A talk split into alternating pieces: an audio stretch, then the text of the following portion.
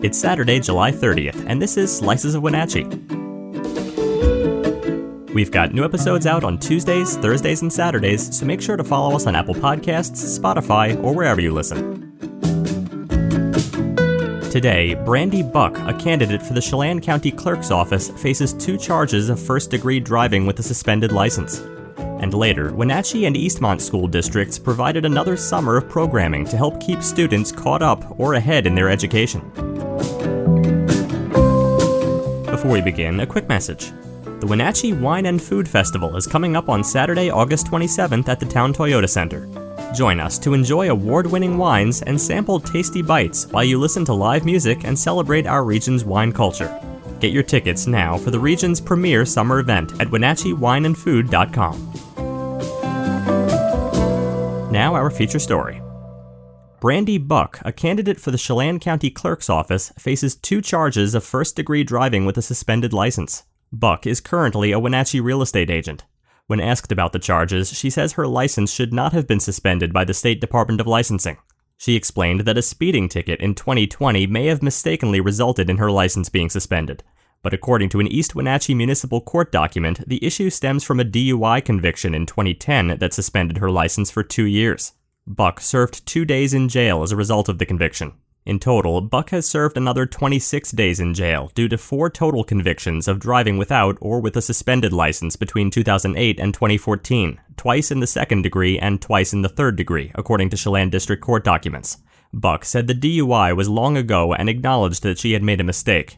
And she did complete all the requirements related to her DUI conviction. In September 2021, Buck was cited with an unsafe or improper backing up charge and driving with a suspended license in the first degree. A first degree driving without a license charge alleges habitual violation of the law. In January, Buck was charged with driving without or with a suspended license yet again in the first degree. Both cases are pending, according to court documents. On a first conviction of the first degree charge, a person can be punished with imprisonment for not less than 10 days, according to state law. If convicted a second time, the person can be punished with no less than 90 days in jail. Buck said she and her lawyers are working diligently to resolve the matter, as they believe these two license related charges should be dismissed or reduced. Buck said she is not discouraged by these matters coming to light and will continue to fight hard as she feels strongly about running for county clerk. She's one of three candidates for the Chelan County Clerk's position. The others are Sandra Arachiga and Martin Young.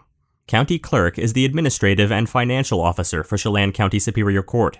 The 19 person clerk's office handles all of the court's records, issues passports, protection orders, and more. Hey everyone, my name is Brandy Buck. I'm running for Chelan County Clerk. I am 30 something years old and I am blessed with two wonderful children, two dogs. I own a home here in the Wenatchee Valley and I have been a resident here for over 14 years now. You know, I really just want to be a part of the positive change that's coming to Chelan County and I really want to enjoy this process. And, um, you know, I just want to thank all my friends and family for their support.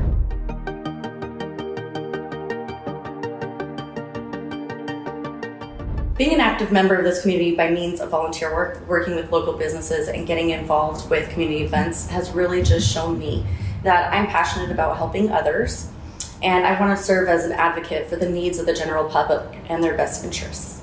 Um, I'm always looking for more ways to get involved, and I saw this position as a great opportunity to do just that. Um, over the past couple years, I've just seen a lot of the struggles and issues in our country and um, how that's negatively affected our community. Um, you know, that really just has compelled me to step it up and want to serve the general public in a higher capacity.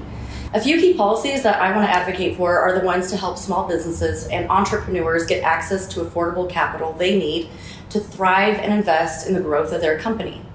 I also want to advocate for adopting a business diversity ordinance that helps incentivize smaller local business that would normally get crowded out by chains and big corporate business.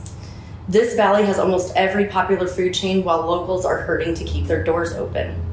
Another topic would be facilitating an adaptive reuse of vacant building policy that helps local business and entrepreneurs turn vacant historical buildings into new businesses we have a lot of vacant space that can be reused and repurposed to create a more vibrant and attractive community. And I think we need to be taking advantage of that.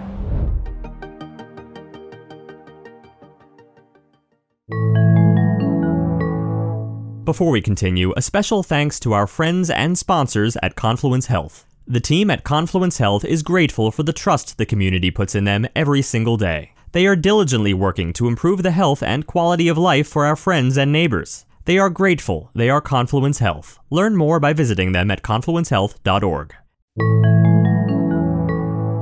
Finally, Wenatchee and Eastmont school districts provided another summer of programming to help keep students caught up or ahead in their education. Representatives from each district say the time is beneficial, especially after learning setbacks during COVID. Diana Haglund, communications director of Wenatchee Schools, noted that it just provides some consistency for kids during the summer months. Haglund said there was a slight increase in enrollment in the program this summer, with 575 registered, but it's on par with where they were last year. She said before COVID 19, around 300 students would typically enroll. The Wenatchee Summer Program started the last week of June and caters to all K 5 students. Haglund said before COVID 19, the program was only for migrant bilingual students or students from low income families, but last year state funding allowed for anyone in the grade bracket to enroll. The six week program includes field trips into the community like the airport. It is all subjects, so it's interdisciplinary in its approach. Haglund said it's fun and creative, and there's always a theme. This year, the theme is cruise ship. That means everything is, quote, all about water and the places you can travel on a ship. Thanks for listening. For more information on all the stories you heard today, visit us at WenatcheeWorld.com. The Wenatchee World has been engaging, informing, and inspiring North Central Washington communities since 1905. We encourage you to subscribe today to keep your heart and mind connected to what matters most in North Central Washington. Thank you for starting your morning with us, and don't forget to tune in again on Tuesday.